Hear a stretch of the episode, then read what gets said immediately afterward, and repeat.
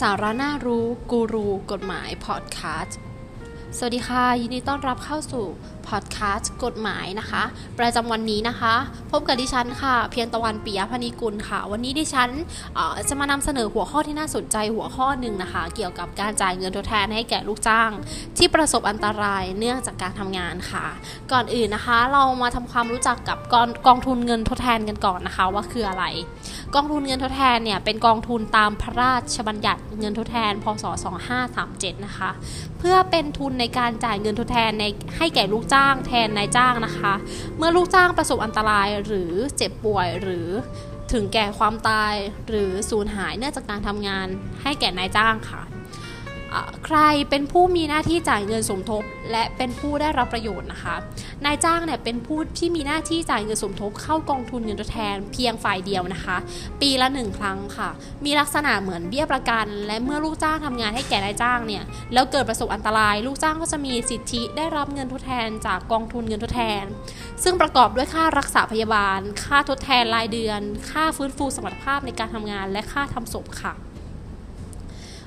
ส่วนในเรื่องของเงินทดแทนนะคะวัตถุประสงค์เนี่ยเพื่อให้ความคุ้มครองแก่ลูกจ้างโดยทั่วไปนะคะ ให้ได้รับเงินทดแทนโดยไม่ต้องเสี่ยงกับฐานะการเงินของนายจ้างค่ะ โดยนายโดยลูกจ้างเนี่ยมีสิทธิ์ได้รับเงินทดแทนที่ที่จ่ายจริง แต่ไม่เกินอัตราที่กำหนดในกฎกระทรวง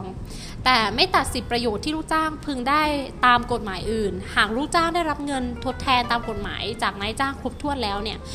เท่ากับนายจ้างเนี่ยได้จ่ายเงินทดแทนแก่ลูกจ้างไปก่อน ลูกจ้างจึงไม่มีสิทธิ์ขอรับเงินทดแทนจากกองทุนเงินทดแทนอีกนะคะการใช้บังคับเนี่ยบังคับใช้โดยการนายจ้างเนี่ยที่มีลูกจ้างทำงานตั้งแต่ 1 คนขึ้นไป ทุกท้องที่ทั่วราชอาณาจักรมีหน้าที่จ่ายเงินสมทบค่ะ การประสบ อันตรายหรือเจ็บป่วยนะคะ เมื่อลูกจ้างประสบอันตรายหรือเจ็บป่วยเนี่ยให้นายจ้างจัดให้รับการรักษาพยาบาลทันที ตามความเหมาะสมแก่อันตรายหรือเจ็บป่วยค่ะ ให้นายจ้างเนี่ยจ่ายค่ารักษาพยาบาล ตามความจำเป็น ตามที่กำหนดในกฎกระทรวงมาตรา 13 ค่ะ ค่ารักษาพยาบาลเนี่ยคือ ค่าใช้จ่ายเกี่ยวกับการรวดการรักษา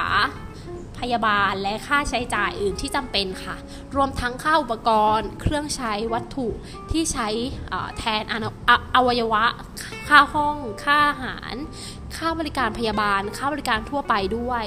การประสบอันตรายคือการที่ลูกจ้างเนี่ยได้รับอันตรายแก่กาย คือการบาดเจ็บแก่ร่างกายทั้งภายในและภายนอกค่ะผลกระทบต่อจิตใจเนี่ยคือความหวาดกลัวประสาทหลอนหรือจิตประสาทไม่ปกติค่ะ ถึงแก่ความตายอันเป็นผลเนื่องจากการได้รับอันตรายแก่กายหรือจิตใจ เนื่องจากการทำงานป้องกันรักษาประโยชน์ของนายจ้างนะคะ โดยทำตามคำสั่งของนายจ้างตามมาตรา 5 ค่ะ ในเรื่องของการประสบอันตรายหรือเจ็บป่วยเนื่องจากการทำงานนะคะ อันตรายเนื่องจากลักษณะหรือสภาพของงาน หรือต่อเนื่องใกล้ชิดกับการทำงานค่ะ หากลูกจ้างเข้ามาในอยู่อยู่ในบริเวณที่เป็นส่วนหนึ่งของสารที่ทำงานแล้ว ให้สันนิษฐานไว้ก่อนว่าอยู่ระหว่างการทำงานค่ะ